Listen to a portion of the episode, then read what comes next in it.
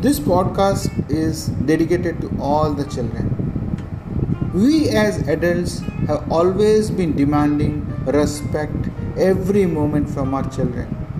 But did you at any moment in time thought that we should also respect our children? I think not. So if not, kindly hear to this particular podcast and you will come to know why we should respect our children. Thank you very much.